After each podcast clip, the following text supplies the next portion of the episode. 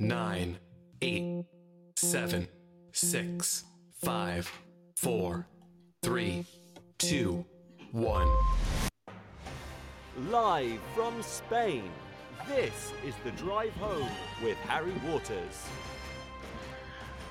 Hello, everybody, and welcome. We are absolutely 100% live coming at you here on Podbean. We're coming at you over there on LinkedIn. We're also on YouTube. So thank you, everybody, for joining us.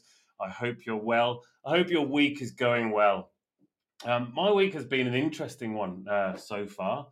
Uh, I've been up to a fair bit, uh, and there's a bit to come actually. Tomorrow is a nice, calm day. Um, tranquilo is what we say here in uh, here in Spain. Um, I, I have a day with nothing on my calendar, which is going to give me plenty of time to finish writing the activity book that I'm working on at the moment, uh, which is all good fun.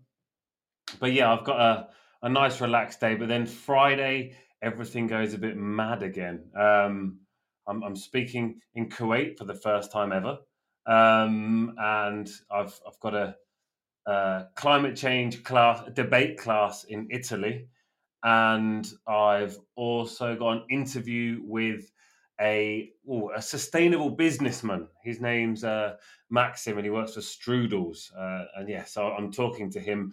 So it's all very very exciting. Um, what's coming up um, and and what's what's going down as well. Um, what has happened since last week? Oof, lots lots of writing actually. I've done lots of writing and a fair few classes as well you know, being a teacher, uh, that happens. um, so yeah, I've been, as I mentioned, I've been working on this activity book and uh, preparing some training sessions as well. The new the new training course is coming up very shortly, um, and of course, listening to the wonderful Teachers Talk radio shows. Um, I don't know if anybody tuned in earlier today to Jane Ritter's show with Peter Fulliger. It was it was brilliant. Um, uh, yeah, I was I, I, was on the edge of my seat. I, what, I, was. What do you say if you're you're listening intently on something? I wasn't on the edge of my seat because I wasn't like, oh no, what's going to happen? It wasn't one of those crazy cliffhanger moments, but it was just a, a really, really top level show. I really enjoyed it. Um, what else has happened since last week? Well, I've obviously I've binge watched the entire second series of Bridgerton because you know why not? Um, I absolutely love the soundtrack. I love what they do with the music in that show. It's um, absolutely fantastic. The the the way they play modern songs with uh, old style music. I, I, really enjoy listening to the. Um, yeah, it's just different. I sit there and I kind of try and guess which types of songs they're, they're going to play and what's coming up. Um, and that's a good question. What is coming up? Today's uh, it's an episode I've been very excited about for quite a while. Now, I'm sure um, most of you know I am interested, nay, obsessed in uh, the climate crisis in education. So, when um, uh, a, a, great friend and colleague of mine, um, Nita, said she'd be willing to come on uh, and talk to me today, um, I absolutely jumped at the chance because Nita is, well, she's brilliant, and you'll meet her soon.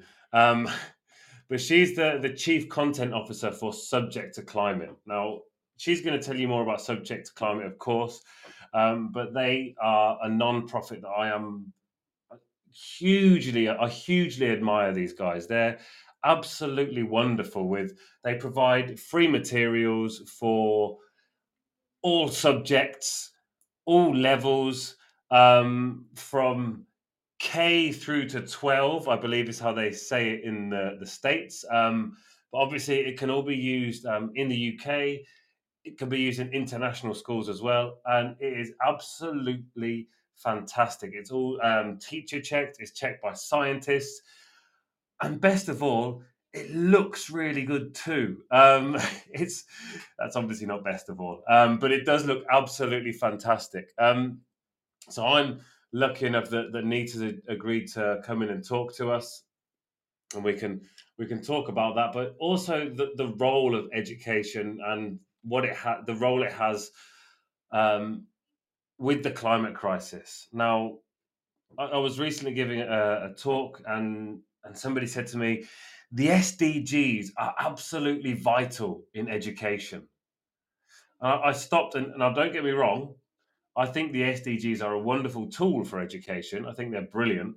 Um, and I, in fact, I use them in renewable English every every other week. We have a different SDG. But I said I don't think the SDGs are key to education.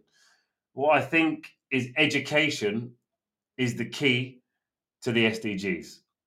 So that's what we're going to talk about today. Obviously, not just the Sustainable Development Goals, but the climate crisis, education, and how we can how the two are important to each other and the difference we can make. So we're going to shoot off now for the news and a particularly good uh, two minute tech review. We'll be back very shortly. Stick around um, and we'll see you very soon.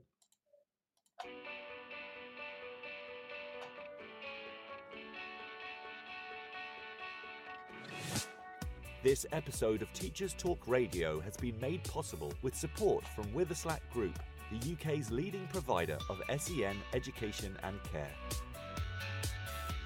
They're here to support you too through an ever growing offer of free resources, including webinars, podcasts, articles, and events aimed at supporting teaching professionals like you.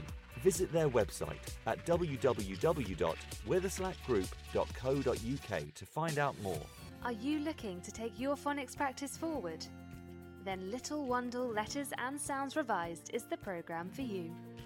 Created by two schools with an excellent track record in phonics, Little Wandle Letters and Sounds Revised will help all children become readers and ensure no child is left behind. The programme offers complete support for your phonics teaching, alongside classroom resources and fully decodable readers from Collins Big Cat. To find out more, Follow at Letters Sounds on Twitter, Facebook, and Instagram, or join a free briefing by visiting littlewandlelettersandsounds.org.uk. Introducing Bulb.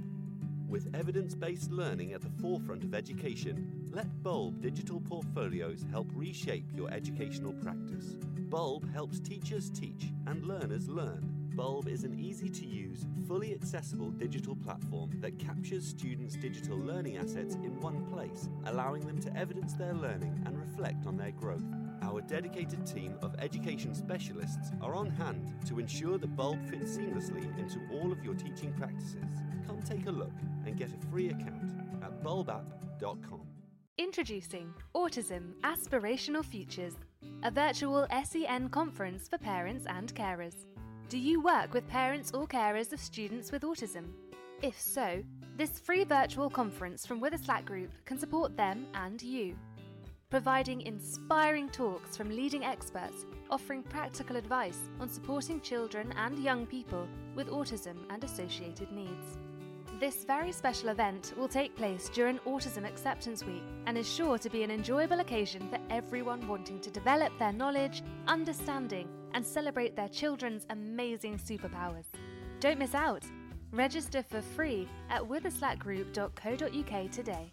Witherslack Group, the leading provider of schools and children's homes for children with special educational needs.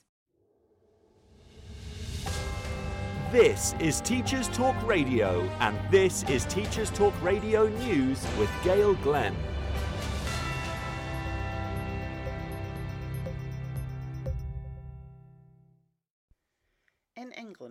Schools will have to open for no less than 32.5 hours per week from September.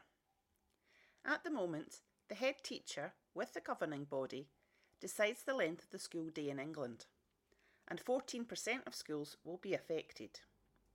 Nadhim Zahawi, the Education Secretary, also wants to encourage multi academy trusts. He said, The evidence is clear that a family of schools that is really tightly managed, really well supported, especially through COVID, has delivered better educational outcomes for children.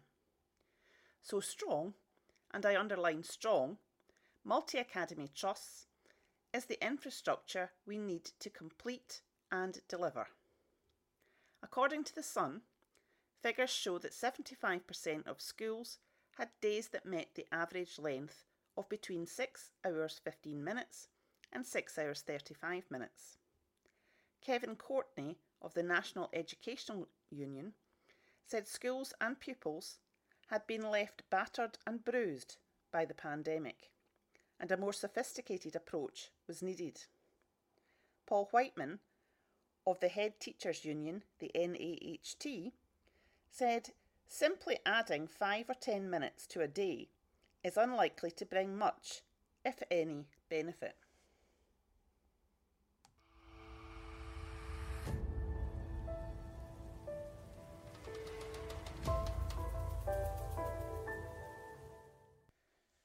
Gillian Mackay, a Lanarkshire MSP, is calling on North Lanarkshire Council to write off the remaining £28,011 that remains outstanding for school dinners. Most of that money is an outstanding debt owed for children at primary school, despite all P1 to P5 across Scotland now being entitled to free school meals. Ms Mackay said, Children can't get a good education if they're hungry at school. I believe that North Lanarkshire Council rightly ensures every pupil has a meal at lunchtime, even if they don't have the money to cover it. But these figures make it clear that debts are being chased from families who simply can't pay. With the cost of living crisis putting huge pressure on family finances, this is the right time to write off all outstanding school meal debt. Pursuing the debt is causing stress and embarrassment for pupils and their families. But I know that staff are deeply uncomfortable asking pupils for money they know the family does not have. This has been your latest Teachers Talk Radio News with Gail Glenn.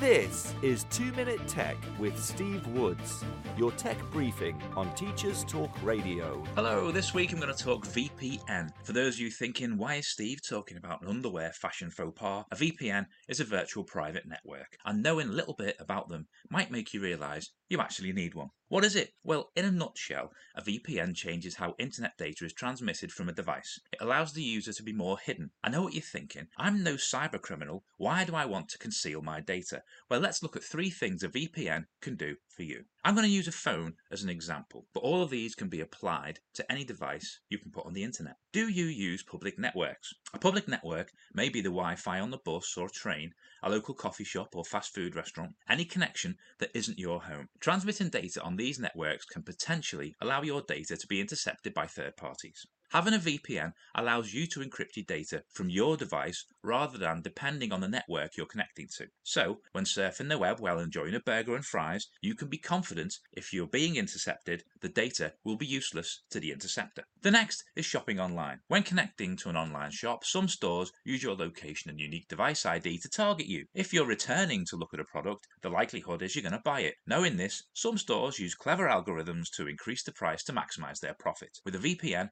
you can mask this data so the price you see is the initial price. The third is some streaming services are blocked by internet providers or unavailable from outside of certain countries. If you're using a VPN, you can choose where to set your location to allow you to see the content you wish to stream. I've not looked at individual providers. Some are free, some are paid for. If you're unsure, find a friend who's using one, ask them about it, and use the same one as them to begin with. Then you get free tech support. Make sure you know the terms of service. You don't want the VPN you're using keeping your data, as that would defeat the object in the first place. As always, don't forget to check out the TT Radio 2022 Twitter feed. Tell us what you want to know about tech. I'm Steve Woods, and that was 2 Minute Tech. 2 Minute Tech with Steve Woods, your tech briefing on Teachers Talk Radio. Welcome back, everybody. So I am uh, going to going to welcome into the studio uh, Nita Singh. Uh, she's going to join us here. Uh, Nita um, works for uh, Subject to Climate. She's the, the chief learning designer. I got her title wrong earlier, um, which was terrible of me. So um, my apologies for that, Nita. Um, I double checked and I was like, "What am I doing?" I just mentioned Dan by mistake. That was a that was bad. So thank you so much for joining us. It's an absolute pleasure to have you here. Thank you so much for having me, Harry. Can you hear me okay? Loud and clear, clear Perfect. as a bell. wonderfully. Um, and thank you for getting up nice and early as well. Um, I know it's the drive home for us here over in Europe, but I imagine for you it would be the drive to work. Um, where are you exactly? I'm I'm in my room. I work from I work from home, so no driving for me. That's good. I mean, you know, saving on the commute. My drive to work, well, I commute to work by walking my daughter to school and then walking home again. Aww. That's my that's my uh that's, that's my that's my drive, I guess. Um so thank you again for, for joining us. Um before we continue and get into the nitty gritty of uh, of the climate crisis in education, um, I, I, would like to know a little bit about you. Um, mm-hmm. I know a tiny bit about you, um, but our, our, listeners and our viewers, obviously, they don't. So, could you tell us a little bit about you and a bit about your your story in education?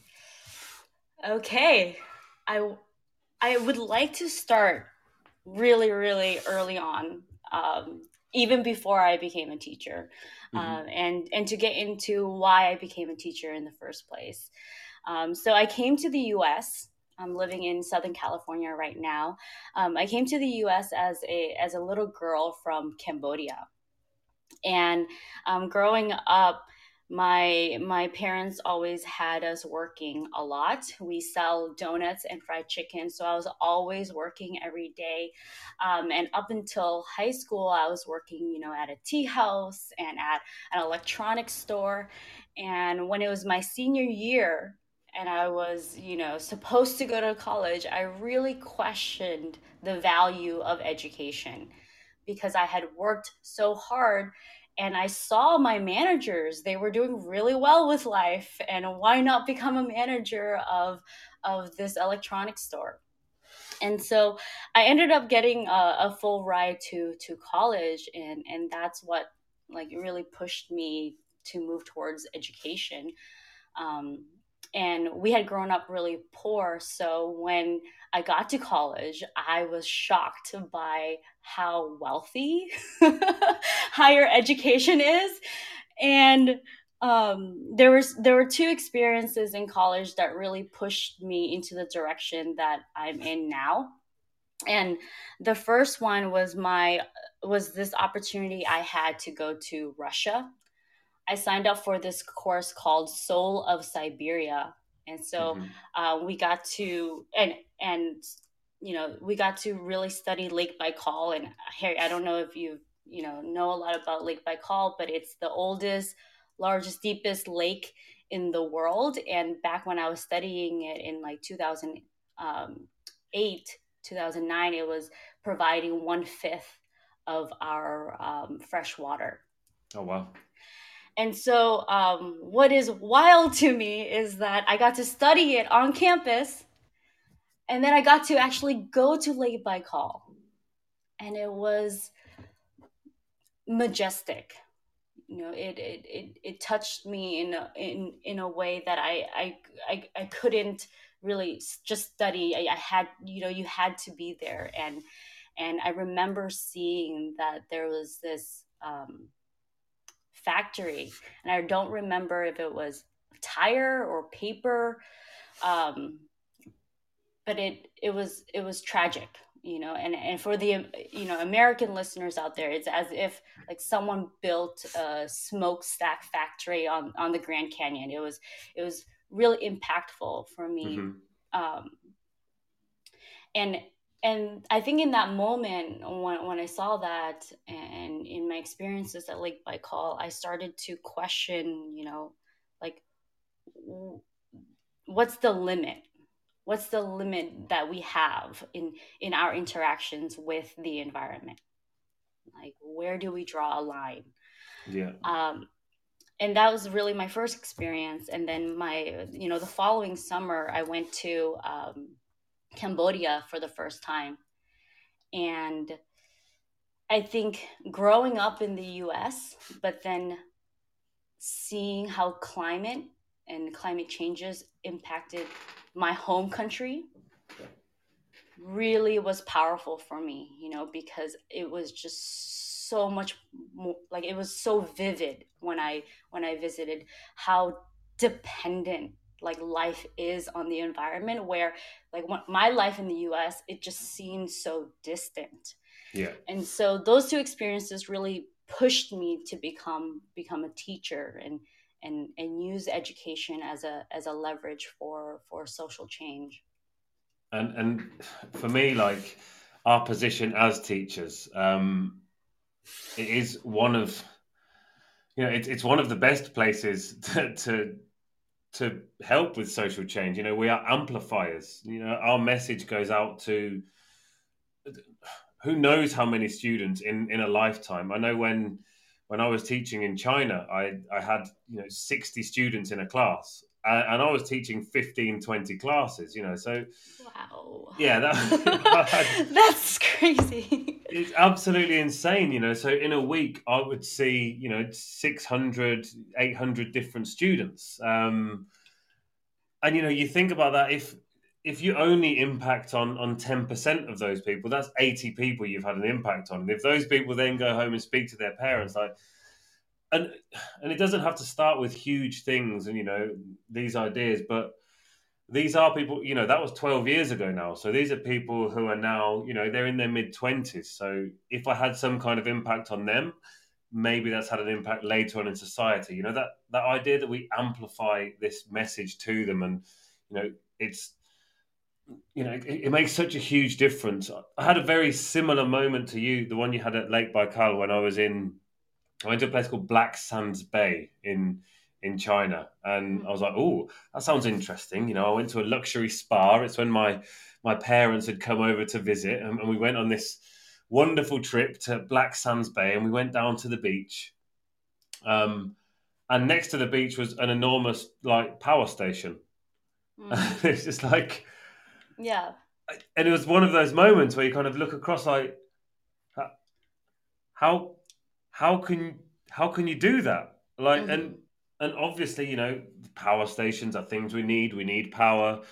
Okay, we don't necessarily need fossil fuel power, you know, but in in those moments, you know, that we do need power. But it's like, why put it where it's going directly out into the ocean from that? And I, but it, it the fact that it's at a beauty spot really brings it to your attention, doesn't it? You know, and you can see the damage it can cause immediately, but it, it makes you think about all of the other power stations there are out there and all the other damage that that, that is happening, and and it's almost like those those big things are are the things we need to change. So the way to change them, in my opinion, the best way to start is through education. Yeah, Harry, and and you know, while while you were talking, I, I was really thinking about just how there are so many climate problems, and then there's so many climate solutions, right? And mm-hmm. individually, we can't embody every single one of them, and we can't focus on every single one of them. But your idea of how, as educators, we can amplify it to reach out to as many students as we can so that they tackle some, you know, aspect of it and, and, you know, really, really um, not, not encouraging those like siloed um, applications, but like collaboratively working together. Um, and, and I think that's why climate, you know, change education is so intimidating because there's it's just so complex and and and so overwhelming and then you you think about the emotions involved right so like yeah. even when i was retelling that story to you about seeing that like my heart was like oh man like it brought up emotions for me and so one thing that we try to do as we design lesson plans that subject to climate we we we think really critically about how to process and manage and model those emotions that anxiety because some of the topics that we that we teach about that we design about is just it's just terrifying. Like i like i really have to sometimes stop and breathe even though i know i'm just writing a lesson. I'm just i'm safe in my room writing a lesson. I i you know the the the emotions can be so so overwhelming. And so one thing that I really have our you know content creators do is um, you know I challenge them like how do we write lessons so that students feel empowered and not overpowered? And like and and really that has to do with climate action right? Absolutely. Um and and and that's been you know our focus with these lesson plans that's uh, it's something that um you know i've seen a lot of with particularly with youth activists. You know um, i work a lot with youth activists obviously. Um and there there are quite a few that, that just massively impress me. You know you see mm-hmm. 16 17 18 year olds you know making these huge um changes. But it is usually they they find I don't want to say a niche because it's not a niche, but it is that that one part of climate action because you can't tackle everything. It's too overpowering to say, I'm going to fix everything. You know, I'm going to go vegan. I'm going to stop using plastic. I'm not going to ever use uh, energy that isn't renewable. You know, it, it's too much. So you can look at Kids Against Plastic and, and you know, Amy and Ella Meek. Obviously, they, they focus on on plastic mm-hmm. you know, mm-hmm. and they focus on empowering young people, people like my daughter, to to learn about making that change. You know, and and you look at Clover Hogan, um, who is absolutely incredible, part of um, Force of Nature, and and her idea is that changing eco anxiety um, into agency, because I think it, too often we we get afraid of eco anxiety. Um, it's a real thing, but I think not yeah. with like not with young, young, young kids, but I think when it comes to like older teens, for example, it's not a terrible thing to have a bit of eco anxiety because mm. it kind of you know it raises that awareness, but rather than you know turning it into fear, it is that changing it into action. So there, there's those two paths. You can have your eco anxiety, and you can run home, and you can, you know, you can cry into your vegetable soup that everything's terrible, or you can get out there and you can make vegetable soup for other people and say, look, it's just as good as meat soup. So, you know, why not try and make a change? Yeah. And and I really I really love that you you brought up youth leadership because um you know, sometimes we think that we're educating students for the future, the next generation, but really youth leaders are leading now they are they are taking climate action now. And like the examples that you presented you know they're sometimes better than us at yep. managing emotions and taking actions. And um, what i really appreciate is their is their fresh eye perspectives on things. And I was recently in um, in a an event where this youth leader from um, Ecuador she was speaking about um, the climate smart mining and you know the new the new mineral demand. And you know the question that she asked and, and the idea that she was presenting was like does um does the environment does nature have rights? Right?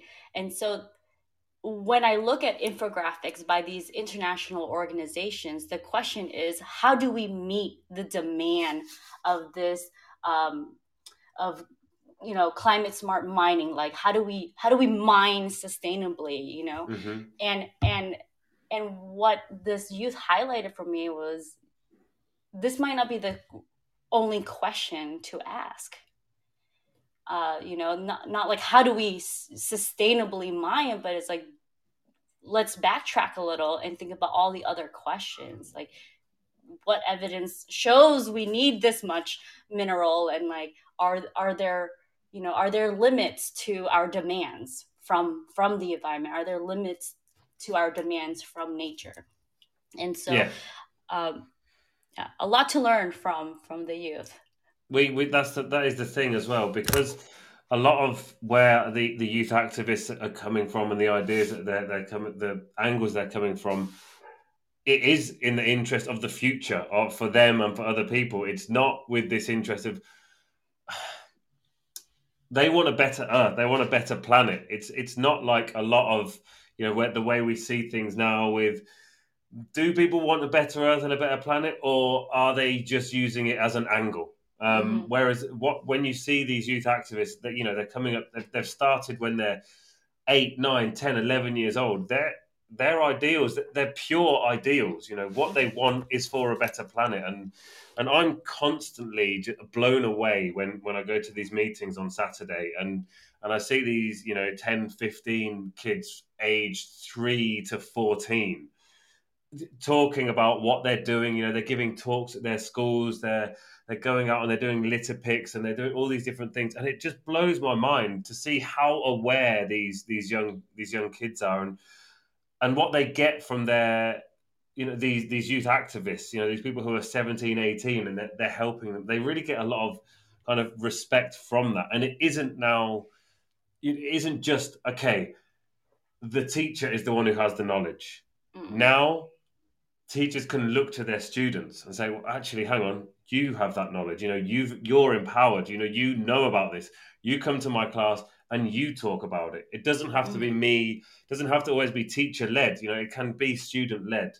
Um, and I guess my my main question out of all the questions ever. Now, I often get people asking me, "What has the environment got to do with English teaching?" Now, I'm not going to bore you with my answer to that, um, but it it seems like a silly question, but I'm going to ask it because I know listeners will be thinking it why is it important to teach about the climate emergency? Yes, this is a, this is a great question because I think it's not why is it important that we teach it, but that it's important that our students learn it, right? It's it's that they deserve to know what what we've been doing to this earth and and and how how we're tackling the issue right? And to or really, not tackling the issue. or not tackling yeah or not tackling tackling the issue. And and so they deserve no matter what discipline you know no matter what grade they're they're in to to understand what's been done and and also to understand like which lessons to take you know from what has been happening to mm-hmm. our earth and to our environment and um and as as we've said you know they they can learn about the climate science they can you know they can take all this climate knowledge and what what like we would really love to push here as subject to climate is to see our students not only have this basic understanding of climate science and knowledge but to to really inspire them to take to take that action, um, to take climate action, and and I think they're better than anyone to to tell us how they can close that gap between between knowledge and action. I, I absolutely love that. And the next time somebody asks me, I'm going to say, you know, it's not about us teaching it; it's about they deserve to learn it. I I love that. I love it. I'm I'm I'm using that. I'm taking that one. Can you still hear me there, Nita? It looks like you're Oh, there, there we go. You're back. There you go. You can still hear. There we go. I disappeared for a moment. I apologize. Um, yeah, absolutely. I love that. This the students deserve to learn it. It's not, you know, about us teaching it. It's about them learning it. It's it's such a a great point. Now, we've we've mentioned very briefly subject to climate a few times. Um, it's it's something I often talk about um, whenever I'm giving talks or you know people people always say, "Oh, you know, I'm not an expert, so you know, how can I teach this, that, or the other?" And oh, I don't have time to make my lessons because I have to do all the research and I have to do this and I have to do that. And I have a few answers for that. One of them, obviously, is go to renewable English because there are all things there. um, um, uh, another one is, you know, you don't have to be an expert to teach it because I know as an English teacher, I, I was not an expert in grammar and I was teaching it. Um, and another one is there there are plenty of materials out there that have been made and checked by experts. Um, at which point, I always guide teachers, be it be it English teachers, you know, be it science teachers, um, geography teachers. I always guide them to subject to climate. Now, can you tell us what? No, who are subject to climate, not what is, because it's a who. It's it's definitely a it's a family, I guess. It's it's a wonderful it's a wonderful group of people um, who are subject to climate and and what are the, the core values. Yeah, thank you, thank you for that, Harry. And and really who who are subject to climate we're you know we we're really just a group of teachers a group of educators who saw the problems that you just mentioned like i don't have time um, these you know climate change is not what i'm supposed to be teaching i'm supposed to be teaching math or history um, I don't have time to create these resources. I don't know if these resources are credible, that science looks real, but is it real? Um, so we're just teachers who had these had this exact same conversation, had this exact same problem, and we decided that there's a great need for a online connector resource database where teachers can go find comfort, find trust that our materials are credible, unbiased, engaging, and free above all else. We, we really care that teachers, you know, um, they spend so much. I, you know, I've been a teacher for 11 years. I taught middle school math for, you know, a, a long time. And always I was asked to do so much and spend so much of my own resources to teach. And so that was a big big aspect for us to make sure that you know teachers could access everything for absolutely free. Um, and and that's essentially what we are. We really believe that no matter what subject you're teaching no matter what grade level you're in like you should have the resources that you need to implement climate change in your classroom. Um, and that's essentially um, our our who and then to your to your what. So if you go on to um, our website you'll see that there are a few core values that come through. One is that we love teachers we love love teachers and all of our resources are for teachers by teachers you know they've been vetted through a group of scientists and then um, vetted through a group of educators. So, you know, when I would look at the resources before, um, I would see that a lot of them looked scientifically great. But as an educator, I was like, I wouldn't use this though, you know. So from like a scientist perspective, some resources might be great, but from an educator perspective, it's different. And so we have these two layers where both scientists and educators look at the resources. It So- can just be like with with some of them, it can just end up as just numbers, can't it? You know, you just have a list of facts basically, and and as a teacher, I I don't want just a list of facts. You know, that's Yeah. not going to engage my students. They're just going to be like, well, today I learned a whole list of facts. Great, you know, that's not engaging. Yeah, exactly, exactly. So we have those two levels, and then um, you'll see clearly how much we love teachers on our platform. And then the other thing is how much we integrate justice in our resources and you know we're we're very aware of the inequities related to climate um, climate change and the environment. And so we we try to provide as many diverse perspectives and voices so that um, we're we're aware of these inequities and we can do something moving forward. Um, so you'll see that teachers justice very very big core values um, and then you know above all the science the science has to be has to be on point Absolutely. Now, I, I obviously I, I follow subject to climate on on everything. Um, you know, on on on LinkedIn, TikTok, you know, Twitter, uh, Insta, Facebook, everything. Um, and and I, I really, you know, whenever there's a new lesson come out, I always I love to go in there and have a look because there's such a a wonderful like array of of things that are coming up and and things that are, are being released. You know, and you know, with stuff about green spaces or, or air quality, and, and there are different things that, that come out all the time. So so like we mentioned before, the the, the subject of climate change um, and the environment is such a, a broad one. You know, it's it's it's something that you can you know you, you can find almost anything and and turn it into a lesson you know that's what i did with the, the first season of renewable english was I just went through a textbook and picked out every single unit and was like, I'm going to relate that to the environment. I'm going to relate that to the environment. And and I, I just love how many different things there are in there and like the different ideas, you know, with discussion, with media literacy. Um, it, it's got literally everything you could want, you know, and it's all, as you say, it's all very attractive. Um, and it's you didn't say that. I said that it's very attractive. Um, I agree with you, though.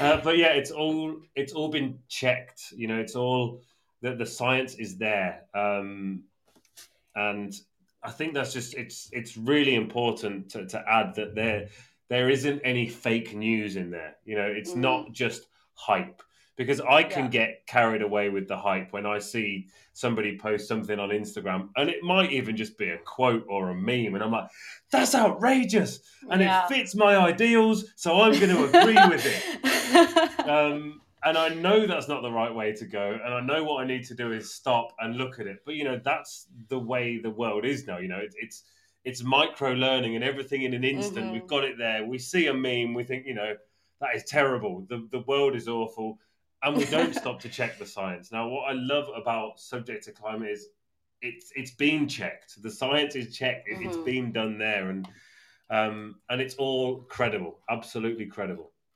And and Harry, I just want to point out two other um, features on our um, on our platform that might be a little bit new to to you and maybe the the listeners.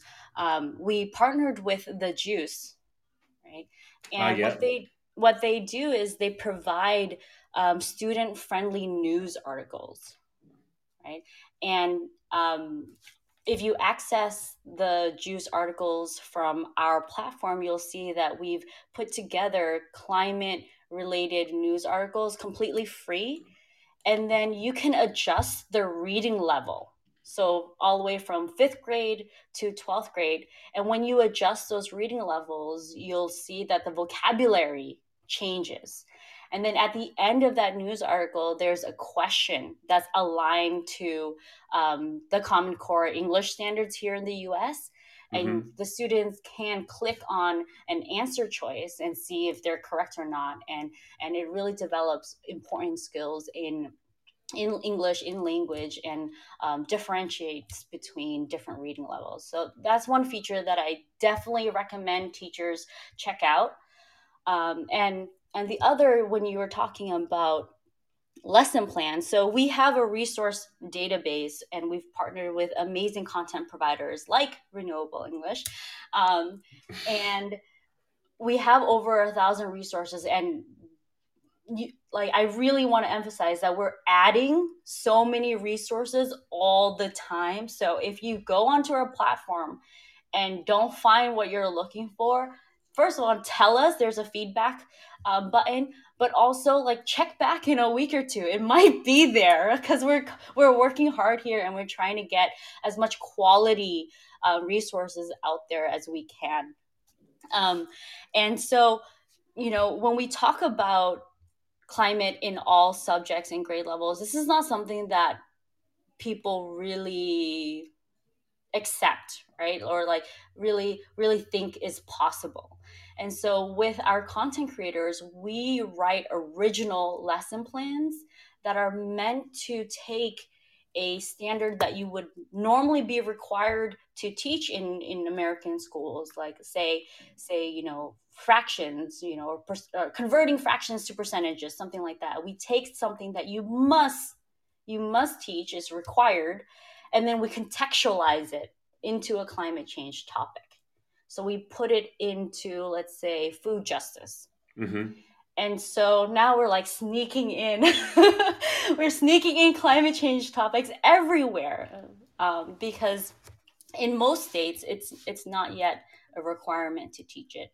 Um, though last June, um, New Jersey, it's a it's a state in the U.S. North Northeast state, um, became the first state to require comprehensive climate education um, in all grades and all subjects, and um, we're partnering with New Jersey to create exemplar lesson plans so that we can support teachers in transitioning um, in transitioning and, and meeting this mandate requirement.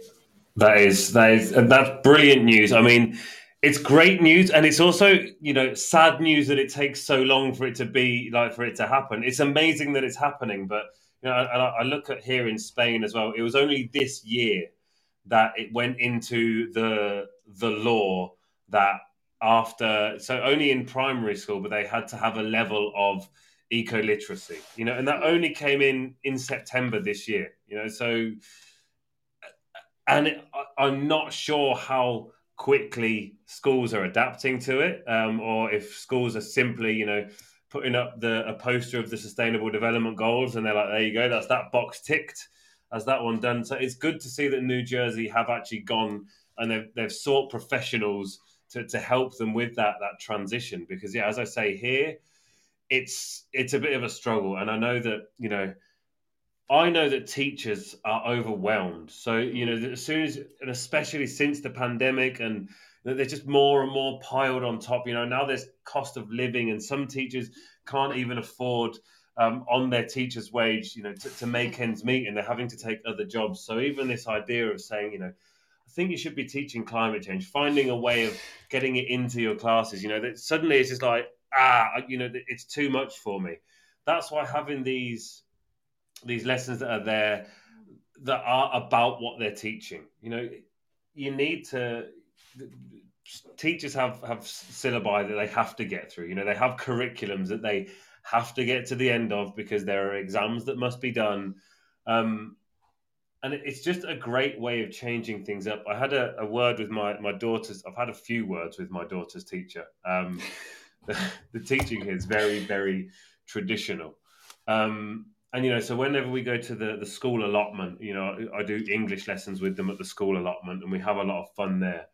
Um, but you know, I look at her maths homework, and my daughter's eight, and she's doing you know long division and and like long multiplication. You know, yesterday she was like, "Ah, oh, hey, daddy, do you know what uh, four thousand four hundred and twenty-seven times uh, forty-eight is?" And I was like, "No, I don't know that, and I don't need to know that, and you certainly don't because you're eight.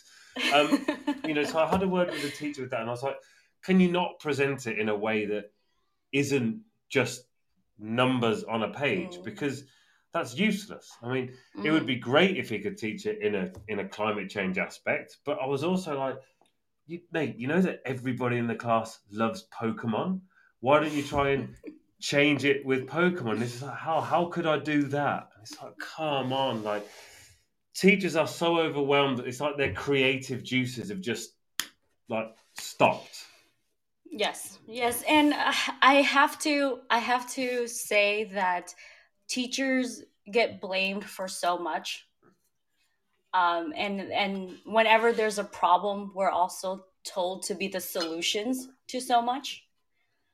Um, and and it's it's it's very tricky because um, you know when i when i was working as a math teacher in in los angeles uh, last year during the pandemic i constantly felt like i was failing you know i was failing as a math teacher they just you know I, I was working so hard but i was i felt like i was just constantly failing and um, when i started contextualizing my math into um, climate change topics, I made it so much more relevant mm-hmm. to the students. And through the pandemic, they saw, you know, a reason to learn it, you know, because because it was an interesting teaching year because even though I've taught for you know a decade, it was my first time teaching completely remote. So I'd never met any of my students, and as you know, I really believe that teaching is like 99.9% relationship building. And so how do I build a relationship to humans I have never, like I had never even met. And, uh, um, and so uh, climate change topics is some, you know, brought an interconnectedness to, to all of us through the remote space, through, you know, the, the gaps in math knowledge and and really made uh, lessons come alive i think for for me and for them yeah i think that the challenge of remote teaching was one that you know we we all experienced. Um, for me, it was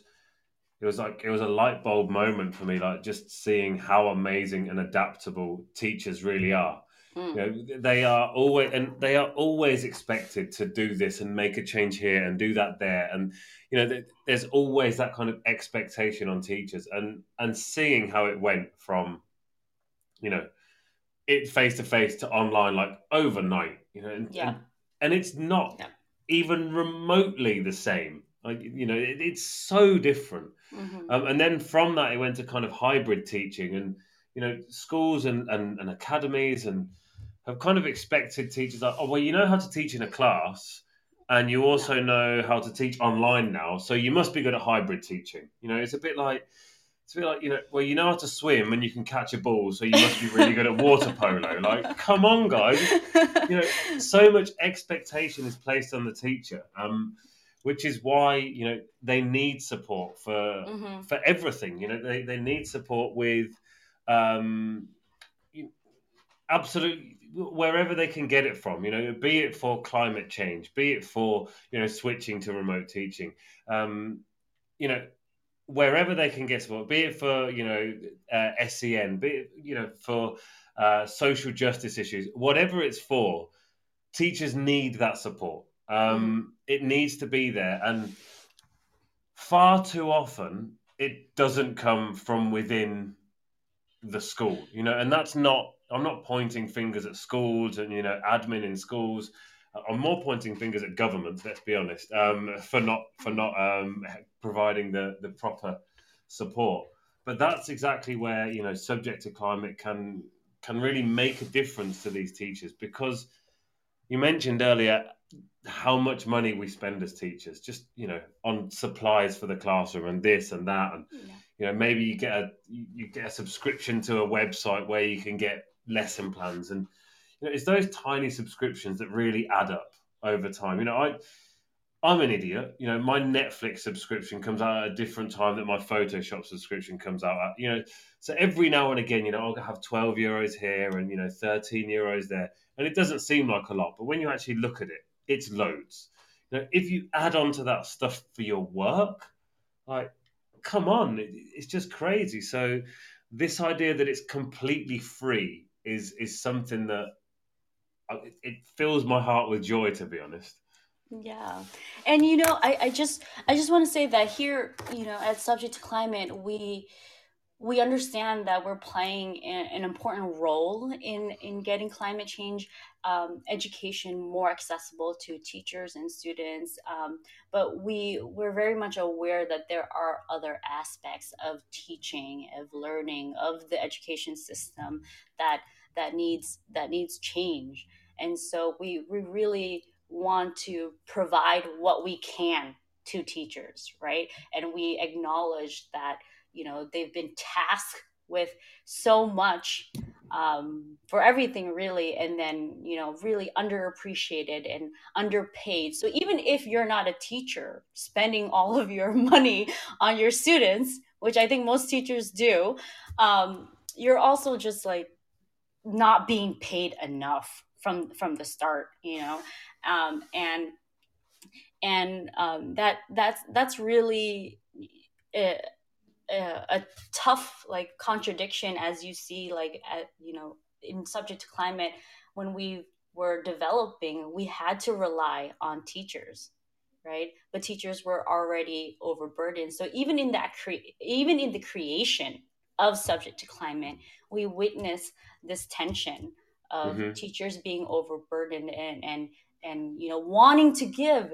The, the crazy thing about teachers and and maybe because I just love teachers so much but like despite being underpaid and underappreciated they just give and give and give. And even the teachers that I meet that were you know overburdened the New Jersey teachers that I'm working with right now creating exemplar lessons they have so much and yet they'll they're willing to you know take on another fellowship to create more lesson plans so that other teachers can feel supported. And so it i think i just want to you know send a send a big appreciation and gratitude for all the teachers out there because like through my work with with teachers i just know like we expect so much and we don't appreciate them enough and they're just still willing to give.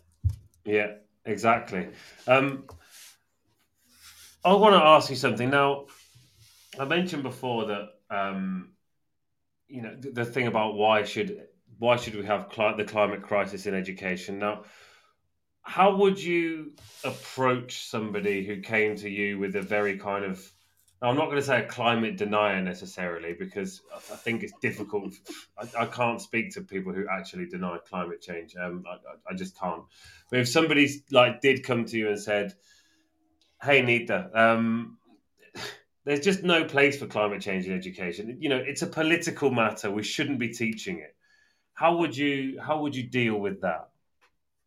Yeah, I think I would just go directly to their everyday life and I would I would I wouldn't respond with any answers or opinions or any beliefs. I would just start questioning them about what they do every day, like how they get up, how they get to work, what they eat, and like have a conversation with them about their everyday life because this is not this is not distant, you know, like climate the climate crisis is not some like distant issue. It's it's very much at the cornerstone of how we breathe, the water that we drink, everything about our existence and about our living is climate, right? And so we don't have to say, you know, okay, if the person says the climate change doesn't exist, all of that, okay, let's just forget that word for for a moment, right? And then I would just talk to them about the the the environment that's around them, like what do you think about the air that we're breathing? For example in in california like last year our entire state all the national parks for the first time ever in history shut down because of wildfires. Like let's talk about this right? And and really get into you know what is happening in their daily lives. And i think that's the best way to to approach people who who um say that climate change should not be taught in education because you know education the purpose of it i think some some people I don't know who, but some people still think that it's about preparing students for, you know, these standardized tests and and then but the majority of us think that it's about preparing students to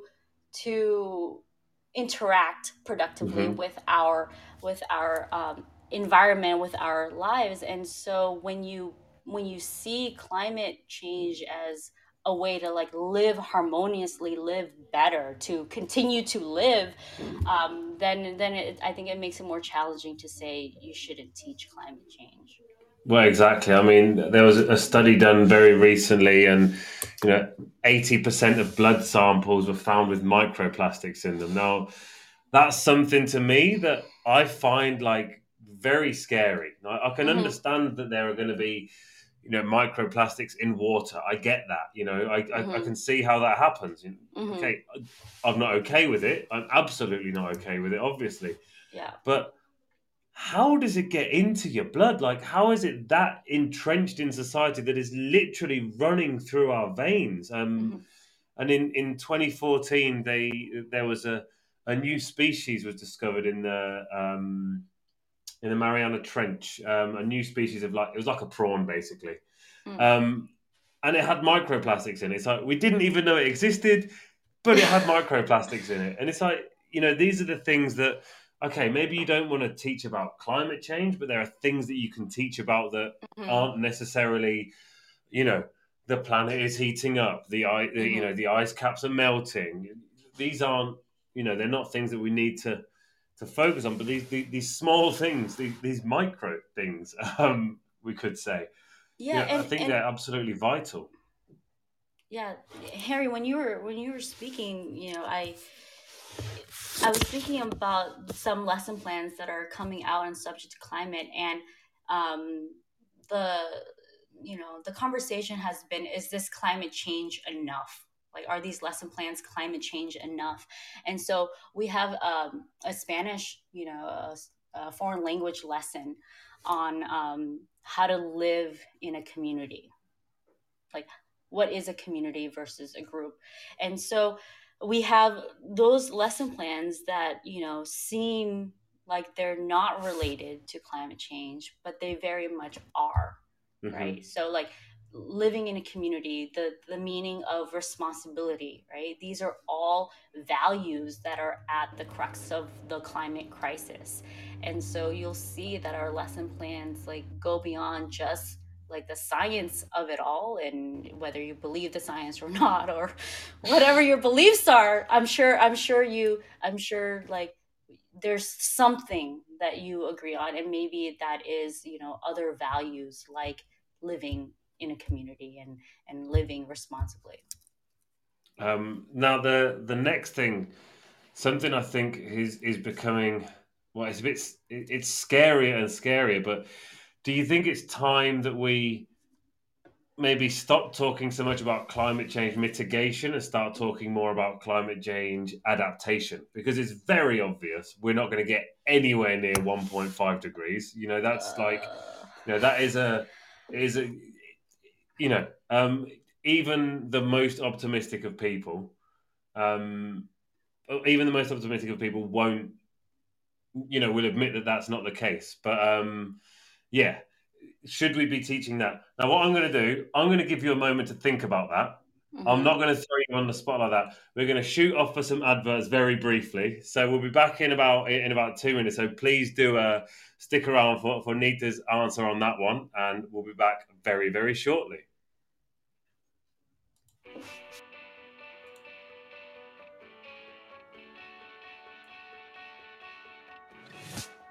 This episode of Teachers Talk Radio has been made possible with support from Witherslack Group, the UK's leading provider of SEN education and care.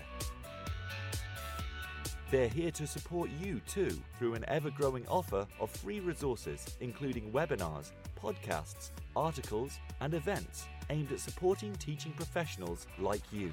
Visit their website at www.witherslackgroup.co.uk to find out more.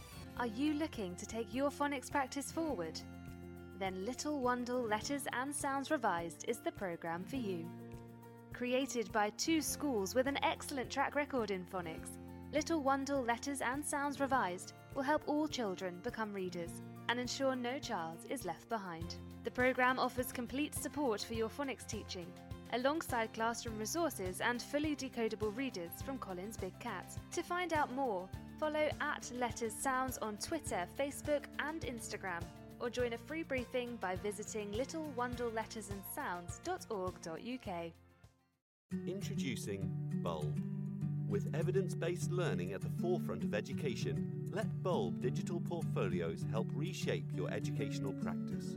Bulb helps teachers teach and learners learn Bulb is an easy to use, fully accessible digital platform that captures students' digital learning assets in one place, allowing them to evidence their learning and reflect on their growth. Our dedicated team of education specialists are on hand to ensure the Bulb fits seamlessly into all of your teaching practices. Come take a look and get a free account at bulbapp.com. Introducing Autism Aspirational Futures, a virtual SEN conference for parents and carers. Do you work with parents or carers of students with autism? If so, this free virtual conference from Witherslack Group can support them and you. Providing inspiring talks from leading experts offering practical advice on supporting children and young people with autism and associated needs. This very special event will take place during Autism Acceptance Week and is sure to be an enjoyable occasion for everyone wanting to develop their knowledge, understanding, and celebrate their children's amazing superpowers. Don't miss out! Register for free at witherslackgroup.co.uk today. Witherslack Group, the leading provider of schools and children's homes for children with special educational needs.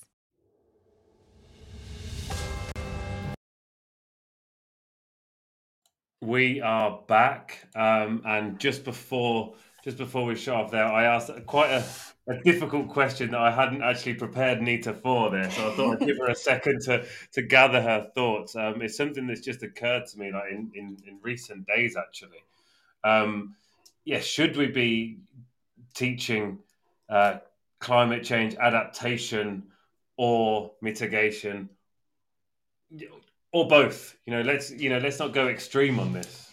Yeah, and I think the I think the overwhelming you know response here would would be that we need both um, climate adaptation and mitigation. Um, what what I would challenge though in in our thinking here about you know whether we should uh, focus on climate adaptation or climate mitigation is to really think through the questions that we are asking because these questions will determine our behavior and our response to it. And let me give you an example of a lesson plan that uh, we were working on. And it had to do with um, lithium min- mining in Chile. Mm-hmm. And and the question that you know we first started off with was you know how do we electric electrify vehicles more sustainably because it's obviously hurting some communities. And that wasn't the right question, right? That was not the right question. It's not about electrifying vehicles more sustainably, but it's about how do we improve public transportation so that more people can get from point A to point B comfortably, conveniently, and affordably and so instead of thinking about you know climate adaptation climate mitigation yes we have to do both at this point. Um, but let's really revisit the questions that we are asking and what we are willing to accept as assumptions as biases and really re-question everything from the beginning and and really select carefully the lessons that we're learning right now. Like the you know there are a lot of lessons we can learn from our our fossil fuel period. And now we're going into this mineral period. And mm-hmm. and my concern is that our thinking you know is is is still the same it's it's a very similar mindset of like how do we take from the earth and live how we want to live right? Yeah. And and and i worry that i worry that we're not learning the right lesson here. Yeah it is far too often that how do we do this sustainably? Is that well not doing exactly. it is the most sustainable yeah. you know. How do we mine lithium sustainably? Here's a clue. Not mining it in the first place you know they're, they're those kind of ideas and you know and it's it's one of those big things that i know a lot of people do and um, you know, when you're, you're, taking your first steps to becoming more sustainable, you know, you have all the, these these grand ideals, um, and and I know that some people have been like, right, well, you know, I'm going to use, I'm not going to use plastic anymore. You know, I'm going to I'm going to try and cut down on my plastic. So what they do is they go into their drawer where they've got all their plastic sandwich bags, they take them out and they throw them in the recycling, and they go and buy loads of beeswax bags. Yeah. It's like, well, it's a nice beeswax bags. Great, they are less than than plastic. But what you've just done is waste all of that plastic. You know, fair enough. As things run out, maybe replace them with this, that, or the other. You know, with um. Now I've I've got a bamboo toothbrush. Now you know I'm not showing off here or anything. Um, but honestly, you know, it's it's almost the these small acts are, are almost gimmicks, as it were, for somebody to go out there and go, right, I'm not going to use my old plastic toothbrush, but what I am going to do is I'm going to use a bamboo toothbrush, saving the planet, you know, and mm-hmm. it's that kind of, it's a bit of a, a bit like with recycling as well, you know, what, what do you do to help the planet? Well, I recycle. Like, you know, they've got their halo above their head in that moment and it, I'm not saying recycling is a bad thing. I think everybody should recycle, and it's a great mm-hmm. place to kind of start with your like, raising awareness within yourself. But there, you know, there are many more things that, that we need to do. Like instead of recycling, don't buy the plastic in the first place. You know, mm-hmm. you know, leave that oil where it is, and don't create it. Yeah, and and I I struggle with this too in in how we create content because like i don't want to push this burden of fixing the climate crisis on the on the individuals right? Right? And so it's like the companies that are producing this why is it so hard for me to go to to like a, a store and try to buy a sponge to clean to clean my my kitchen? And like I'm I'm standing in the aisle and I'm stressed cuz I don't know what I'm supposed to buy. And I don't think that's I don't think that's the right way to think about it. And and and and so I don't want to shift the, the burden um, because I really do think the root is getting at to getting at um, the systemic changes right that we need. Um, but i would say that if if there is one thing that you know we can all do is just in every aspect of our lives like consume just less. Just yeah. consume consume less and like and don't um, waste. Yeah and don't waste and really just like think carefully before you buy if you really need it or not.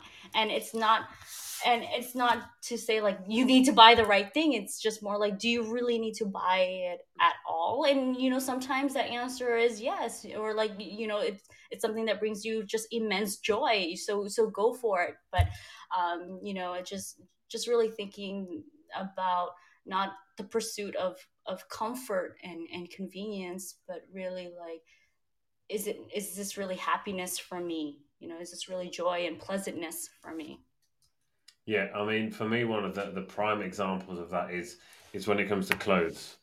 Like, I know that a lot of people love clothes, and like I've seen a huge change in my wife. Now she absolutely adored, you know, fashion and clothes and this, that, and the other, and she would, you know, go shopping and and mm-hmm. buy things um, because she liked it.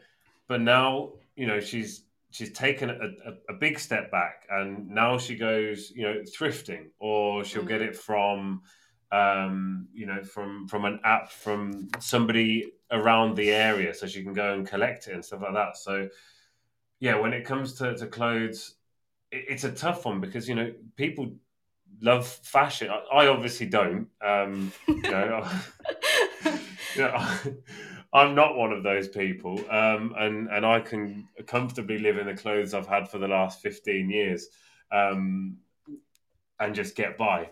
Um, but yeah, that's for me is is kind of one of the the real starting points. You know, do I really need it? You know, mm-hmm. is it something I absolutely need? And that can kind of spread out to everything else as well. Now, I I do my shopping here in the village. I I go to the the local greengrocer um, I don't know if you call it that in, in American, um, where you buy your vegetables. Yeah. Probably call it like a, a, vegetable market, store. Yeah. yeah. there you go. I don't know. Um, yeah, so I go there to to get my veg, not only because it's it's grown locally, which is great, mm. um, but also because they don't put everything in plastic. Mm-hmm. And the other day I went into the supermarket because I was making a delightful broccoli bake.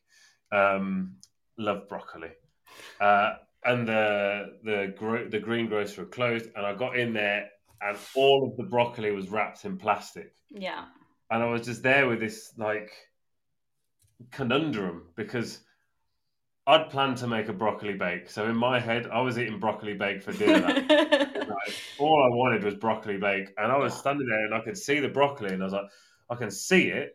Mm-hmm and I could easily buy it. Mm-hmm. And if I don't buy it, well, somebody else will buy it. And if I don't buy it and nobody else buys it, well, it will just go to landfill anyway. So what do I do? In the end, I made a cauliflower bake. It was okay, you know. I uh-huh. I pivoted, you know. I, mm. I, took a moment there. So yeah, I think these this idea of, of you know not over consuming and really thinking about whether we need it is on an individual level it is really important, but also as an educator to take that into the classroom. You know, yeah. At the at the end of every year, I what I do with my students now is I say, "What have you got that you can use next year?" Yeah, yeah, and you know, teachers are doing a lot to to try to bring it into the classroom. I saw a TikTok video yesterday about a teacher who wore the same dress every single day and didn't say anything to her students about it. Um, and then when they finally asked, she, you know, she said she wanted to show them that they didn't need, you know, so you know they didn't need to shop or or spend their money on um, new outfits all the time and that it was perfectly okay to wear the same things over and over again and and one thing that i've really picked up is repairing my clothes so even yeah. if they get torn or ripped and i even have like some some people like stop me on the street. They're like do you know there's like a hole there on your shirt? I'm like i do know but i can still wear it. Um, yeah. and so um you know i think teachers are doing a lot to to try to bring that into the classroom. I'm, I'm really like proud of my of my daughter with that because you know she'll get a rip in her trousers and she's like we can fix it so that's cool. That's great. Um, I'm a, I'm a I'm a huge fan of Orsola de Castro. From you know, she she started Fashion Revolution. Uh, she's got a brilliant book, "Loved Clothes Last," and that's mm. like what's inspired me. And you know, I've got jeans that I've repaired. I would show you, but I've, I've put a new zip fly on okay, my jeans. Harry. I'm not sure it's appropriate. I believe for, you. you know, for this time of day, but I put a new fly on my jeans. Um, you know, I sewed a hat which was broken. Um, you know, these are all skills that we we don't really learn them in school anymore. I know. I, Not I anymore. You, I, I had home economics as a Me too. as a kid. Yeah. Uh, and I learned some some basic sewing, but you know I'd forgotten most of that by by the time my my zip broke or my zipper as as you might call it. um, yeah. So th- these ideas, and yet it is filtering down to to other people. Um, now we've, we've not got long left. Um, I do want to know. So, subject to climate it's pretty new. Let's be yeah. honest. It's um, it's it's a fresh face on the on the education scene. Um, a, a beautiful fresh face, by the way. Subject to climate is wonderful. Um, but where next? What next for subject to climate? Yes, this is this is a great question because we are just getting started. So so it's exciting because we're just getting started and I, I feel really proud of what we've we've already accomplished. And so what you'll see as you visit, you know, subject to climate more often is that we're we're really working to elevate our inspire section of our lesson plans. So all of our lesson plans follow uh, three chunks, three steps, and it's mm-hmm. inquire, mm-hmm. investigate, inspire. And you know, to some extent, we've been struggling with this inspire section to make it more engaging, to make it um, really more climate action. And the next step that that I'm working on right now, we're working on right now, is to create. Um, a group of subject matter experts in the field of climate advocacy, you know, people who are out there taking action right now. And these subject matter experts will, will serve as consultants to our teachers. So, our teachers, our content creators will have access to people who are taking action, who have direct insight into you know climate solution climate problems. And so what you'll see is this um, elevation in our lesson plans. And the the other thing that i'm really excited about and it's very like you know we're just talking about it now so we're not taking you know a, immediate action but the what i would like to the direction that i would like to go uh, forward is to think about how we can involve students more on our platform. And and you know i went to this um, discussion with some school leaders and they were they were asking like is there a student forum where students you know can connect with each other? Like high school students can connect and share uh, what they're doing and their knowledge. And there's really nothing out there that's like they they couldn't come up with anything and i did some research and i couldn't really come up with anything. Um, so I, I would really like to you know uh, turn our attention a little bit more to um, connecting students as well as um, connecting teachers. Because yeah at the moment for for students and and young people the, the way they can connect it's it's in a more of a passive way it's all you know yeah. it's it's look it's seeing what people are doing on instagram it's seeing what people are doing on tiktok you know they can see these things that people are doing but you know, can they actually like connect? It takes there are so many steps between a connection, you know, on Instagram, for example, you see a great video of somebody out there doing something, you make a comment on it. That comment might just be completely lost.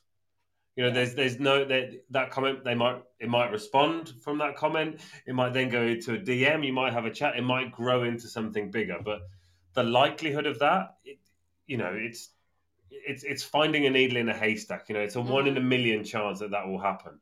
Um, unless yeah. you're out there actively seeking people and you know going into them and saying, "I want to do this. I want to do this." Having that space, that that forum to share ideas, and particularly if you know if they've had this this lesson, you know, if they've all mm-hmm. done this lesson. So let's say somebody in New Jersey's done the lesson, also someone in Wisconsin's done the lesson, but then also you've got somebody in an international school in Spain, someone in mm-hmm. in the UK, someone in Australia. You'll have all of these different ideas and these different opinions, um, and the different ways the kind of lesson has developed and and the the action that's coming from it, the, the action mm-hmm. that's coming out of it, and the, the agency that's coming on from it.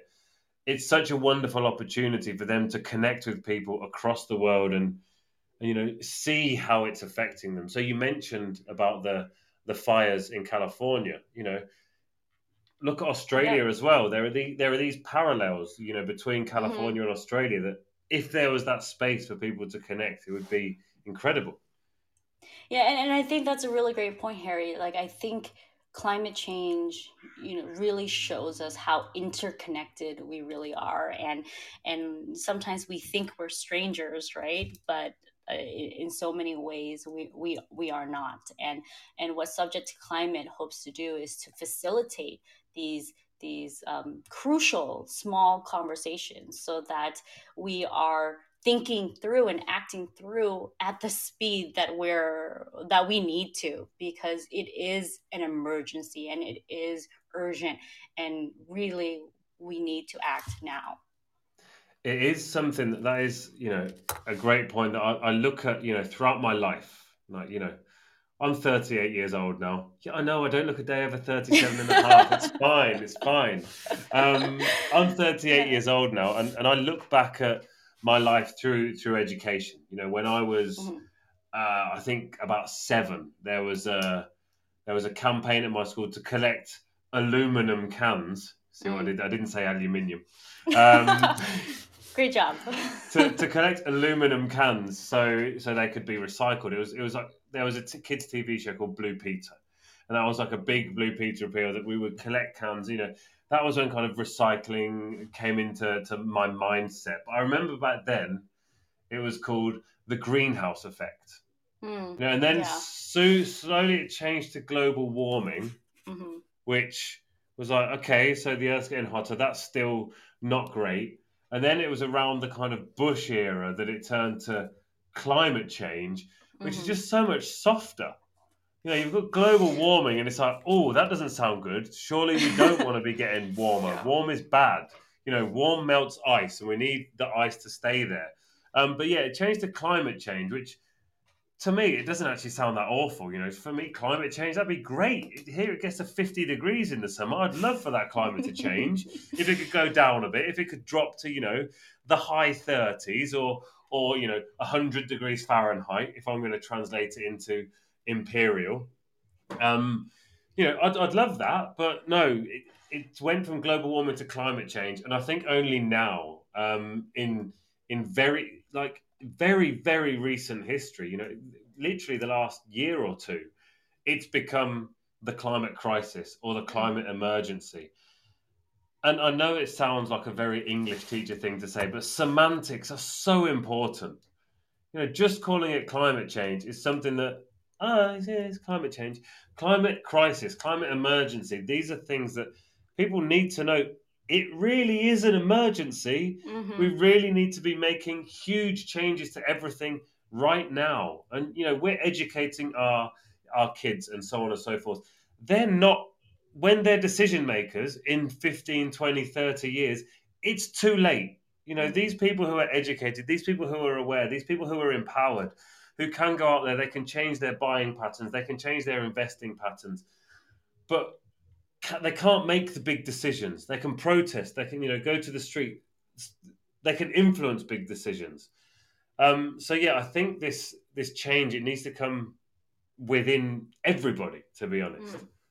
Yeah, yeah, and I really couldn't agree with you more, Harry. And um, I, I, you know, I can't stress enough uh, to to my, you know, my colleagues and the teachers that I work with and the students, just you know, the the balance that we constantly have to have to play in our minds of just like, oh my goodness, this is an emergency, this is a crisis, we have to we have to act urgently with like, hey, yes, we do, but we also have to think carefully as we move urgently, right? And it's a very, very um, tricky balance. It really is. It really is. You know, you can't, you don't want kids, you know, staying awake at night having nightmares about the climate emergency. Obviously, that's you know, um, I think there are, you know, I've, I, I always get the climate into my classes, um, like without fail, every single class there is a mention of the climate crisis. Now, this is, you know, I've got class of six year olds, I've got teen classes, I've got adult classes as well. No matter what we're doing, no matter what we're studying, it always has, you know, a climate focus on it. Obviously, renewable English, there's always a climate focus on it. That's literally what it is. Um, and yet, there are times when, you know, I like to get the class riled. I like to get them mm. angry with things. You know, there are times yeah. there there's a time and a place for students to be like, you know what, I am angry about that because that isn't right. But not every class. You know, you don't want your students leaving every class, you know, baying for blood at the the, the oil companies. You know, if they got it, you know, yeah. it wouldn't be the worst thing in the world. But um you know, so it is that kind of balance of you know, the you do need the positive in there yes, as well. It yes. can't and, all just be the negative.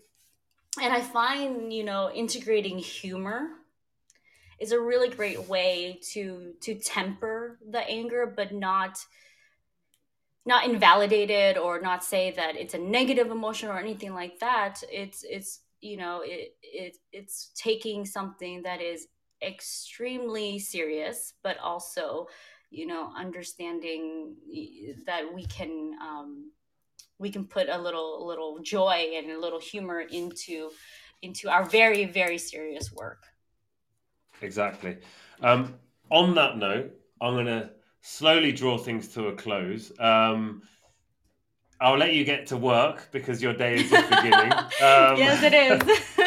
what a what a start to the day. Um, yeah, sorry, hold my calls. I'm gonna I'm gonna be talking to Harry for a while. So yeah, now you get to jump into your day. Don't worry, I've still got a few things I need to tie off um, here. So you know, it is approaching half past six here in Spain. Um, half past five for our listeners in the UK. Um, so yeah, I'd like to say a huge thank you, Nita, for coming along. Um, mm. It's been lovely to, to, to get to know you a little more, um, to connect with you.